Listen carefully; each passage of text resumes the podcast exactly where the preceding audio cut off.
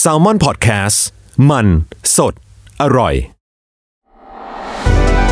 สวัสดีครับ ผมหวีพงพิพัฒน์บัญชานนท์ ผมทันธัญวัฒน์อิพุดม นี่คือรายการ Why It Matter คุยข่าวให้เกี่ยวกับคุณ สวัสดีครับทุกคนโจครับจาก s ซ l m o n Podcast ครับ วันนี้เราก็อยู่กับหนึ่งทีมงานของทาง Matter เช่นเคยครับ สวัสดีครับ สวัสดีครับธัญวัฒน์ครับ ว่า in Matter เรามาคุยกันเรื่องอะไรดีครับ ในวันนี้ เราอัดเทปเนี้ยวันที่ 16 มกราคมนะครับ ครับ แต่ว่าในอีก 3-4 วันข้างหน้านะครับ วันที่ 21 มกราคมเนี่ยมันจะมีคดีทางการเมืองคดีหนึ่งที่สำคัญมาก ๆ เลย อ่ะ มันคือคดีที่กกตครับเขาส่งคำร้องไปให้กับศาลรัฐธรรมนูญ อืม พิจารณายุบพักอนาคตใหม่ อ่า มันเป็นคดีที่คนเรียกกันว่าคดีอิลูมินาตินี่แหละพี่โจ ผมชอบมาก ทำไมทำไมถึงรับ ฟ้องสิ่งนี้ อันนี้อาจจะต้องวางพื้นฐานกันก่อนว่าคดีเนี่ยกกตไม่ได้เป็นคนร้อง ครับ แต่ว่าคนร้องจริงๆ ชื่อว่าคุณนัทพรโตประยูนฮะ อ่าคือมีคนไปร้องอีกทีหนึ่ง ใช่ เป็นคน ใช่ เป็นคนปกติธรรมดานี่แหละ ใช่ คนเดินถนน ใช่ คุณนัทพรเนี่ยมีแบ็กกราวด์เคยเป็นอดีตที่ปรึกษาของ เข้าใจว่าเป็นประธานผู้ตรวจการแผ่นดิน อ่ะ แล้วก็เคยเป็นอดีตทนายความด้วย ก็อยู่ในเวทมงกฎหมายนี่แหละ แล้วก็ขับเคลื่อนทางการเมืองมาบ้างอะไรเงี้ยครับ อ่า ที่คนพูดถึงคดีนี้เยอะมากๆ เพราะว่าในคำร้องของคุณนัทพรนะครับ ครับ แล้วเป็นคำร้องที่กกตก็พิจารณาแล้วนะว่ามันหนักแน่นพอ สุดยอด คุณนัทพรเขียนถึงอะไรหลาย ๆ อย่างเกี่ยวกับอนาคตใหม่ครับโอเค ครับ ก็จะมี ผม ความวิจารณ์นู่นนี่นั่นทำอะไรไปบ้างอะไรเงี้ยแต่หนึ่งในนั้นคือว่าคุณนัทพรเขียนไว้ในคำร้องข้อที่สี่อะครับเขาเขียนว่าพรรคอนาคตใหม่อะมีโลโก้ ที่เป็นรูปสามเหลี่ยมเหมือนกับสมาคมอิลูมินาติเว้ยพี่โจ ผมชอบจริง ๆ เพราะว่าไอ้สัญลักษณ์สามเหลี่ยมเนี่ยมันเป็นสัญลักษณ์ของอิลูมินาติเพราะฉะนั้นถ้าอนาคตใหม่มีสามเหลี่ยมก็แปลว่าเอ้ยคุณพูดเดียวกันนี่อะไรอย่างเงี้ย อ่า ผมก็ไปดูในคำร้องของคุณรัตพรด้วยนะครับเขาอธิบายไปด้วยด้วยนะพี่โจว่า จากไอสัญลักษณ์สามเหลี่ยมแบบเนี้ยครับมันสะท้อนได้ว่าพรรคอนาคตใหม่ในฐานะผู้ถูกร้องเนาะ อืม ไม่ได้ยึดถือปรัชญาความคิดเก่าๆที่สังคมเราสั่งสอนกันมา อ่ะ จากนั้นเขาก็ลงรายละเอียดอีกหลายหลายอย่างเลย ซึ่งก็ไว้ก่อน อ่ะ มันก็เลยเป็นคำถามว่าเอ๊ะตกลงไออิลูมินาติเนี่ยมันคืออะไรกันแน่วะทำไมสามเหลี่ยมมันถึงทรงอิทธิพลต่อความคิดความเชื่อคนขนาดนี้อะไร ทำ เงี้ ไม ย ถึงเป็นสัญลักษณ์ของอะไรหลายอย่างขนาดนี้ ผมก็เลยไปหาข้อมูลมาว่า เอ้ยตกลงแล้วไอ้อิลูมินาติเนี่ยมันมีอยู่จริง ๆ หรือเปล่าอ่ะ อืม ถ้าพูดกันต่างข้อเท็จจริงเลยครับพี่โจ อืม มันมีอยู่จริงๆนะพี่อิลูมินาติเนี่ย เชี่ยจริงเหรอ มันเคยถูกก่อตั้งมาในช่วงประมาณปีหนึ่งเจ็ดเจ็ดหกครับ อ่าฮะ นานมากแล้ว โหนานมากแล้ว หลายร้อยปี สมาคมนี้เคยถูกก่อตั้งโดยคนที่เป็นนักปรัชญาครับ ชื่อว่าอาดัมไวส์ฮอป อือฮึ เขาเป็นนักปรัชญาอยู่ที่แคว้นบาวาเรียของเยอรมัน อ่ะ ในยุโรปแหละอะไร อื เงี้ย มอืม ความตั้งใจของเขาอะคือว่าเขาอยากสร้างสมาคมสมาคมหนึ่งขึ้นมา เพื่อทำหน้าที่ต่อต้านการครอบงำของศาสนาแล้วก็รัฐอะเพราะว่าการเมืองในยุคนั้นน่ะ มันเป็นยุคที่ศาสนามันมีอิทธิพลต่อทั้งการเมือง อ่ะ ทางผู้คนมากเลย อืม กันเป็นคนกลัวองค์กรทางศาสนา อืม กลัวทั้งรัฐ ม หรือจะพูดได้ว่ารัฐกับศาสนาคือสิ่งเดียวกันน่ะ อืมอืม อะไรอะไรทำนองเนี้ยนะครับ อืม มันเลยมีความพยายามสร้างองค์กรขึ้นมาเพื่อต่อต้านการบงการแบบนั้นอะไรเงี้ยแล้ววิลูมินาติคืออะไรอย่างนี้แหละเอาเข้อจริงเหรอพี่โจไอสมาคมเนี่ยครับเขาก็ทำงานกันแบบจริงจังเหมือนกันนะครับ มีการแบบไประดมพลเอานักการเมือง เอานักคิดนักปรัชญา มาอยู่ในสมาคมเยอะแยะมากมายเลย อืม บางความเชื่อก็คิดว่าคนเก่งๆแบบดาวินชีอะไรเงี้ยก็อยู่ในอิลูมินาติในยุคนี้ด้วยอะไรเงี้ย อ่า แต่อันเนี้ยยังไม่มีใครคอนเฟิร์มว่าใครอยู่บ้างมันจะ แต่เหมือน ตี ก็ ความ ลือไปไปเรื่ เรื่อยอย อะลือไปเรื่อย ก็ว่าแบบอ๋อเนี่ยคนเนี้ยเก่งน่าจะอยู่อิลูเมนาติแหละ ใช่ อะไร ครับ ก็ว่า ใช่ครับ ไป ด้วยความที่มันทำงานกันค่อนข้างจะแอคทีฟอะครับ มันทำให้การเมืองของแคว้นบาวาเรียค่อนข้างจับตาการทำงานของอิลูมินาติพอสมควร เขามองว่ามันคือภัยคุกคามแหละ อะไรเงี้ย อือฮึ จนสุดท้ายครับ ผู้ปกครองของแคว้นบาวาเรียเขาก็ออกกฎว่าห้ามมีสมาคมแบบนี้อีกต่อไป ห้ามมีซีเครตโซซ i ตี้อีกต่อไปแล้วในแคว้นนี้อะไรเงี้ย อ่าฮะ กวาดล้างแบบจริงจังมากอะ อืมอืม จนสุดท้ายครับอิลูมินาติก็เลยต้องปิดตัวลงในปี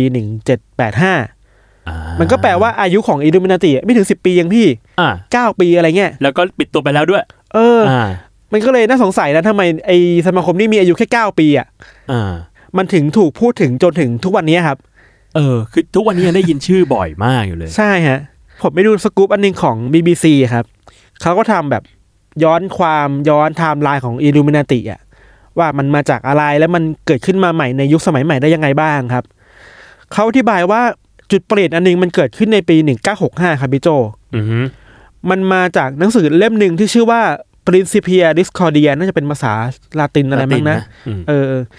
หนังสือเล่มนี้ครับ มันเป็นความคิดความเชื่อที่พยายามจะบอกว่า การที่โลกเรามันไร้ระเบียบอะมันมีเคออสอะ อืม มันก็จำเป็นมาก ๆ เหมือนกันนะ อ่ะเหรอ มันบอกว่า chaos is a new order อะ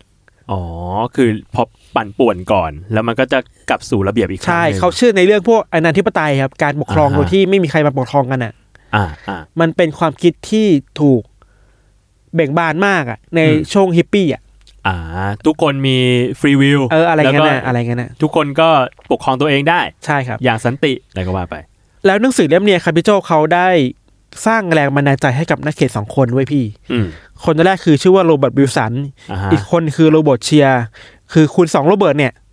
เขาอ่านหนังสือเล่มนี้เขาอินมาก อืม เขาเลยมีแผนการว่าอยากจะสร้างความปั่นป่วนน่ะ อ่า ให้กับสังคมอเมริกา ผ่านความเชื่อความความจริงชุดใหม่ไว้ยพี่ อ๋อเอาเชียหนาอันนี้น่ากลัว ทำสิ่งเหล่านี้เพื่อทำให้รัฐมันไม่มีระเบียบอ่ะ อ่าฮะ เพราะเขาเชื่อในเรื่องความไม่มีระเบียบไง อ่า อะไรเงี้ยฮะ สิ่งที่แม่งทำคือว่า ไปแต่งเรื่องราวเกี่ยวกับอิลูมินาติขึ้นมาใหม่อ่ะ อ้าว แล้วเขาส่งเป็นจดหมายอ่ะ คือเหมือนเขียนจดหมายไปไปตามแมกกาซีนต่างๆอ่ะ อ่า เข้าใจว่าในยุคแมกกาซีนยุคหนึ่งหรือยุคนี้ก็ยังจะมีมั้งนะไอ้พวก letter to editor อ่ะ อ่าอ่าอ่าใช่ใช่ ใช่ไหมพี่โจ้เคยทำหนังสือนิยสารมา อิเตอร์โนสหรือว่าแบบบางทีก็คือจดหมายจากผู้อ่านอะไรเงี้ย เออจดหมายจากผู้อ่านนะพี่โจ ใช่ใช่ใช่ใช่ เขาเขียนอ่ะสองคนเนี้เขียนจดหมายเกี่ยวกับอิลูมินาติอ่ะ อ่า ไปให้ทุกนิตยสารที่เขาอยากจะเขียนถึงอ่ะ อ่า เพื่อไปแบบไปสร้างกระแสอ่ะ เหมือนเล่าว่าแบบเนี่ยมันมีอิองค์กรอิลูเมนติอยู่ เอ นะ อเออเหมือนถ้าเป็นยุคนี้คือคงไปตั้งกระทู้พันทิปอ่ะ ่า มีองค์กรอิลูเมนติแถวบ้านค่ะทำยังไงดีคะ เอออะไรอะไรอะไรเงี้ยอะไรเงี้ยพี่ตัว ที่เก่งมากคือเว้ยเขาทำไปช่วงหนึ่งแหละครับคือเขาคิดได้ว่า เฮ้ยเราจะบอกว่ามันมีอย่างเดียวไม่ได้ว่ะ เราต้องโรลเพลย์เป็นคนที่ไม่เชื่อในลัทธินี้ด้วยอ่ะ อ่า ไม่งั้นมันจะแนบเนียนเกินไปอ่ะ ไอเชี่ยซับซ้อน เข้าใจว่า เข้าใจเข้าใจ คือว่ามันต้องมีทั้งคนที่เชื่อและไม่เชื่อ อ่า เป้าหมายคือว่ามันต้องสร้างบทสนทนาเกี่ยวกับอิลูเมนติเกิดขึ้นในสังคมอเมริกาให้ได้ครับ อ่า เรียกว่าก็โรเพลย์ไปทั้งสองฝั่ง ใช่ ทั้งฝั่งที่ เอ้ย เชื่อว่ามีกับ ใช่ ฝั่งที่แบบเอ้ยไม่มีหรอกอิลูเมน ใช่ ติ หนึ่งในครูโรเบิร์ตเนะครับเขาเป็นอดิเตอร์ของ Playboy เนี่ยนะพี่ อ่า แล้วที่ตลกมากคือว่าแม่งเขียนจดหมายอ่ะหาหนังสือตัวเองอ่ะ อ่าฮะ เนียนเนียนๆแหละ เนี่ยเนี่ยแหละ เนียนเนียนๆแหละ เขียนเองตอบเองอะไรเงี้ยครับ ยังไม่หมดแค่นั้นครับพี่โจเขาว่าหมุดหมายสำคัญที่ทำให้อิลูมินาติมันไปไกลกว่าเดิมกว่าแค่ความคิดของสองคนเนี้ยครับ มันมาจากหนังสือชุดหนึ่งครับเขาชื่อว่าหนังสือ Illuminati Trilogy ไตร ปลาย ภาค ภาค อ่า แต่ก็มีขายเป็นแบบแพ็กเกจเดียวกันอะสามเล่มขาย อยู่ด้วยกัน แพ็คห่อยู่ด้วยกันอะไรเงี้ยครับ อ่า หนังสือสามตอนเนี่ยครับเขาพูดถึงความคิดความเชื่อของอิลูมินาติใหม่แหละ ที่ มัน แต่งขึ้นมาใหม่ ที่ เนี่ย แต่งขึ้นมาใหม่ ซึ่งไป อ่าร ร วบรวมมาจากนิตยสารที่มันถูกฝังเชื้อเอาไว้แล้วครับ อ๋อ แล้วที่สำคัญมากคือว่าที่มันโด่งดังมากๆครับ เพราะว่ามันมีการเอาเหตุการณ์สำคัญของโลกอะ อืม ไปวิเคราะห์ด้วยเว้ย เช่น การลอบสังหาร JFK อะอดีตประธานาธิบดีของสหรัฐอะ อ่า ก็มาจากอิลูมินาติอะ เรียกว่าอาจจะมีการแพลนมาแล้วอย่างนี้ ใช่ บบ อ อก กอย่างนั้น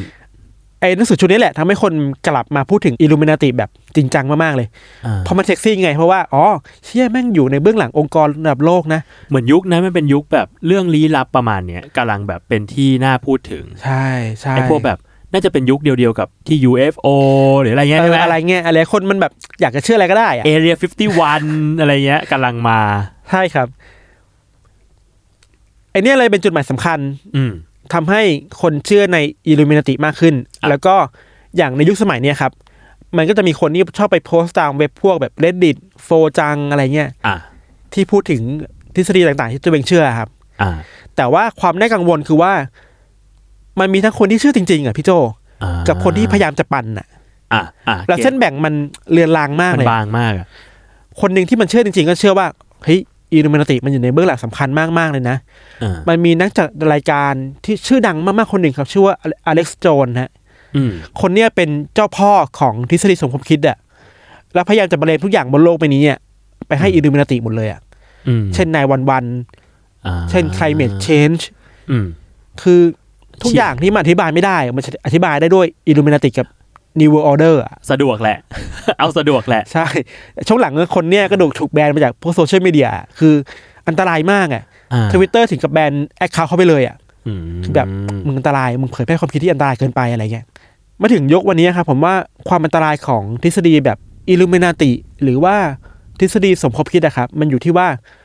เราหาเส้นแบ่งไม่เจอแล้ว บางคนเลือกยากว่าจะเชื่อมันดี เพราะว่าไม่รู้ว่ามันคือเรื่องล้อเล่น หรือเรื่องจริงกันแค่ไหนนะ า อะไรเงี้ยครับ า ผมเลยคิดเล่นๆว่า มันแบ่งคนที่อินกับอิลูเมนาติได้สองกลุ่มอะครับพี่โจ อ่าฮะ กลุ่มแรกเลยเป็นกลุ่มคนที่ปักใจเชื่อจริง ๆ แหละ อ่า ว่ามันมีอิลูเมนติจริง อ่ะ ๆ ว่ามันอยู่เบื้องหลังเหตุการณ์ทุกเหตุการณ์บนโลกใบนี้จริง อืม ๆ กับอีกกลุ่มหนึ่งคือว่า มันรู้ว่ามันคือเรื่องตลกอะ อ่า แต่มันพยายามจะแบบ ป่านป่าน ปั่นๆน่ะ อ่า ใน Facebook มันก็จะมีกลุ่มของคนไทยอะ อ่าอ่าใช่ เป็นอิลูเมนติไทยแลนด์หรือว่า Illuminati คอนเฟิร์ม Confirm อะไรเงี้ย ผมก็เข้าไปนั่งดูเมื่อเช้านี้เว้ยพี่ มันก็มีมีการวาดสามเหลี่ยมพีระมิดของอิลูเมนติแล้วบอกว่าอ๋อจุดยอดสูงสุดของพีระมิดเนี่ยคือน้องไข่มุกซีเอ็มคาเฟ่ คือ อะไรของมึงเนี่ย โคตรปั่น แต่มันแต่อย่างเงี้ยมันเข้าไปเราก็ดูรู้ไงว่ามันเป็นเรื่องล้อเล่นนี่หรอกไหม ใช่ เออ แต่ว่าก็ต้องแต่ไว้ครับว่า มันก็มีคนที่ไม่ได้มีดิจิตอลลิเทเรซีความรู้เท่าทันโลกดิจิตอลขนาดนั้นด้วยนะ อืมฮึ น้องๆ เด็กๆอ่ะ อ่ะ ที่เพิ่งเล่นอินเทอร์เน็ต หรือว่า ผู้ใหญ่หน่อยที่แบบ เอ้ยเห็นอะไรมาก็คิดว่าจริงไว้ก่อนอะไรเงี้ย อ่า หรือไม่แต่คนวัยผมหรือคนวัยพี่โจอ่ะ อืม บางทีเราก็ตกหลุมพรางอะไรแบบนี้ด้วยเหมือนกันนะ เข้าใจ คือผมไม่อยากจะไปเบลมว่าคนแก่หรือว่า อ่ะ คน Gen X คน Gen Boomer เป็นคนที่ถูกหลอกง่ายอะจริง อ่า ๆ เราทุกคนน่ะ ก็ เป็น โดนเหยื่อ หลอก ของ ได้เหมือนกัน conspiracy นี้ได้หมดเลยอ่ะ อ่าฮะ มันมีนักวิจัยครับ ของอเมริกาเขาเคยสำรวจว่า เพราะอะไรทำไมคนเรามันถึงเชื่อในทฤษฎีสมคบคิดแบบนี้ค่อนข้างมากครับ อืม คำอธิบายหนึ่งที่ค่อนข้างจะน่าสนใจมากเขาบอกว่า เพราะว่าเราอะต้องการคอนเฟิร์มความเชื่อของเราอะ อื ให้ได้มากที่สุดอะครับ อืมฮึ คือถ้าเปรียบเทียบแบบนี้คือว่าบนโลกเราอาจจะมีความจริงชุดหนึ่งแหละ มันมีข่าวข่าวหนึ่งที่เราไม่ชอบอะ อืม แล้วเราอยากปฏิเสธว่าข่าวนั้นมันมันไม่เป็นจริงอะพี่ อ่าฮะ แล้วเราก็พยายามจะเอาข้อมูลอื่นๆ มายืนยันว่าข่าวเนี้ยมันไม่เป็นจริงอะ อืมอืม ไอ้นี่แหละเลยเป็นช่องทางที่ทำให้เรื่องราวแบบอิลูเมนาตีคอน spiracy theory ต่างๆ มันเข้ามาหาคนได้ง่ายขึ้นนะครับ อืม อันนี้คือหลักจิตวิทยาแบบหนึ่งอะไรเงี้ย อืมฮึ อีกทางหนึ่งที่ที่คิดว่าน่าจะเป็นไปได้ที่ทำให้คนมันหลงเชื่อในอะไรแบบเนี้ยคือว่า เราอยู่ในยุคที่โซเชียลมีเดียทำให้คนเรามันอยู่ในเขาเรียกว่าเอ็กโคแชมเบอร์ครับ อ่า ห้องที่ได้ยินเสียงแค่คนฝั่งเดียวกันน่ะ เหมือนที่เราก็จะเรียกกันว่าอยู่ในฟองสบู่ อ่า อไอย่งเงี้ย ประมาณนั้นนะครับ อ่ อย่างเนี้ยมันแปลว่าไม่ใช่แค่คนสูงวัยนะ อ่ะ ผมหรือพี่โจหรือน้องๆเด็กๆอ่ะก็มีสิทธิ์ที่จะอยู่ในเอ็กโคแชมเบอร์นี้ได้ด้วยเหมือนกันน่ะ มันเหมือนความฉลาดของโซเชียลเดี๋ยวเนี้ยมันก็จะแบบเรียกว่าป้อนแต่สิ่งที่เราสนใจอ่ะ แล้ว มัน จับกลุ่ม อ่า ความเชื่อที่เราสนใจไว้อยู่ด้วยกัน อ่ามันเลยกลายเป็นว่าเราก็จะเห็นแต่อะไรอย่างเงี้ย ที่แบบ ใช่ ความคิดเห็นใกล้ ๆเรา หรือ ใช่ รู้สึกว่าเป็นสิ่งที่เราสนใจ ใช่ครับ จน ใช่ สุดท้ายแล้วเราก็จะอยู่ในความเชื่อเนี้ยไปเรื่อย ใช่ บางทีก็ลืมตั้งคำถามไม่หน่อย ๆ อืมม อะไรเงี้ยมันเลยอันตรายครับ อืม แล้วก็มันมีอันจริงผมแอบขายหน่อยนะครับ ครับ ในแมทเทอร์ก็เคยเขียนบทความเกี่ยวกับพวกทฤษฎีสมคบคิดไว้หลายเรื่อง อ่าฮะ มีผมมาหยิบมาอันหนึง มีข้อสรุปว่าไอ้ทฤษฎีสมคบคิด หรืออิลูมินาติเนี่ยมันจะมีองค์ประกอบอะไรบ้าง อ่า ที่จะ define ว่ามันคือสมคบคิดนะครับ อ่าอ่า มันมีอยู่สี่ห้าอย่างครับ อย่างแรกเลยว่า มันต้องเป็นสมาคมหรือเป็นกลุ่มคนที่มีกลุ่มบุคคลจำนวนมากๆหนุนหลังอยู่อ่ะ อืมฮึ ข้อสองคือว่าสิ่งเหล่าเนี้ยมันต้องทำงานกันอย่างเป็นความลับอะครับ อ่าฮะ เป็นซีเค t กรุ๊ปอะไรเงี้ย ข้อสามคือว่ามันพยายามพูดถึงการเปลี่ยนแปลงเชิงสังคม เปลี่ยนแปลงเชิงโครงสร้าง เปลี่ยนแปลงเรื่องสถาบัน เป็นเรื่องใหญ่ เรื่องใหญ่ๆข้อต่อมาคือว่ามีความพยายามบิดเบือนความจริงเพื่อใช้ประโยชน์จากสิ่งเหล่าเนี้ย อ่ะ อ่า สุดท้ายคือว่าพยายามสะท้อนว่า ไอสมาคมหรือว่า ไอคนเหล่าเนี้ยมันพยายามทำลายเจตจำนงทำลายสิ่งดีงามของสังคมอยู่อ่ะ ๆอ่าฮะอ่าฮะ ไอเนี่ยทุกข้อเนี่ยมันตรงกับคำร้องของคุณนัทพลมันตรงกับคำร้องที่กกตส่งไปเลยนะ อ่าฮะ มันแปลว่า เอ๊ะ หรือมันเข้าแคตตาล็อกนี้ได้ไหมนะ อันนี้เราก็ไม่กล้าพูดอะไรขนาดนั้น ไม่กล้าฟันธงได้ขนาดนั้ อ่าน อะไรเงี้ยครับ อ่า สุดท้ายแล้วผมก็คิดว่าอิลูเมนาติหรือพวกทฤษฎีเหล่าเนี้ยครับ ครับ มันก็สร้างความอุ่นใจให้คนเราได้อะมันเหมือนเป็นเซฟโซนของคนที่ไม่เชื่อใน อ่า ความจริงกับกระแสหลักอะ อ๋อ ก็จะรู้สึกว่าแบบโอชิโร่เป็นอย่างทุกวันเนี้ยเพราะว่าเฮ้ยมันมีสิ่งที่รองรับความเชื่อนี้อยู่ ใช่ใช่จริง ๆ ผมแอบครอสไปอันนี้เราเคสอันหนึ่งว่า อ่ะ ผมพูดเรื่องนี้บ่อยมากกับยศอะว่า คนเรามันเชื่อในเรื่องเหล่านี้เพราะว่าคนเรามันเชื่อในสิ่งที่เขาอยากเชื่ออะ อ่า เรียกว่ามันเซฟกับเขาแหละ อ่า มันไม่ได้เชื่อในสิ่งที่เป็นจริงเท่าไหร่อะหลายคนนะไม่ได้ อ่า ไม่ได้บอกว่าทุกคนนะครับบางคนอะไรเงี้ยฮะ อืม สุดท้ายแล้วจริงๆครับมีสถิติมานิดหน่อยสนุกสนุกๆเคยมีคนอเมริกาสำรวจเรื่องความเชื่อเหล่านี้ครับพี่โจ อ่ะ เชื่อไหมพี่ว่าคนอเมริกากว่าสามในสี่อ่ะ อ่ะ เคยเชื่อว่าโอบามาไม่ได้เป็นคนอเมริกา อ่าฮะ หรือคนบางคนเชื่อว่าเหตุการณ์ในวันๆไม่ได้เกิดขึ้นจริงอ่ะ อ่า เอ้ย อันนี้เหมือนเคยผ่านตาอยู่ อันเนี้ยเป็นทฤษฎีที่แพร่หลายมากอะไร เอ เงี้ย อเออ หรือบางคนก็เชื่อว่าในวันๆมันเกิดขึ้นจากความตั้งใจของอเมริกาเอง อ่าอ่าเอ้ยอ่ะเคยอ่าน จอร์จ เคยาน บุชเป็นคนสร้างเครื่องบินขึ้นมาเองอะไรเงี้ย เออ ซึ่งก็มีคนเชื่อเหล่านี้อยู่อ่ะ อืมอืม บางคนอาจจะมองว่ามันมันเป็นเรื่องตลก แต่เราผมเราคิดว่ามันเป็นเรื่องที่น่ากลัวมากเลยนะ ใช่ เราว่าพอมันอ่านอย่างเงี้ยมันดูแบบ พอมันเป็นเรื่องที่แตกต่างอ่ะ มันมีคนอยากเชื่อไง ใช่พี่ มันมีคนอยากเชื่อว่า เอ้ย พวกคุณไม่รู้หรอกความจริงแล้วเป็นอย่างนี้ อะไรอย่างเงี้ย มันก็เลยกลายเป็นว่าไอ้ทฤษฎีที่ดูบ้าๆบอๆหรือทฤษฎีที่ดูแบบ โหไปกันใหญ่จังเลยวะ มันเลยมีคนเชื่อ อืมอยู่กับมันยังไงดีก็เป็นคำถามหนึ่งที่เราต้อง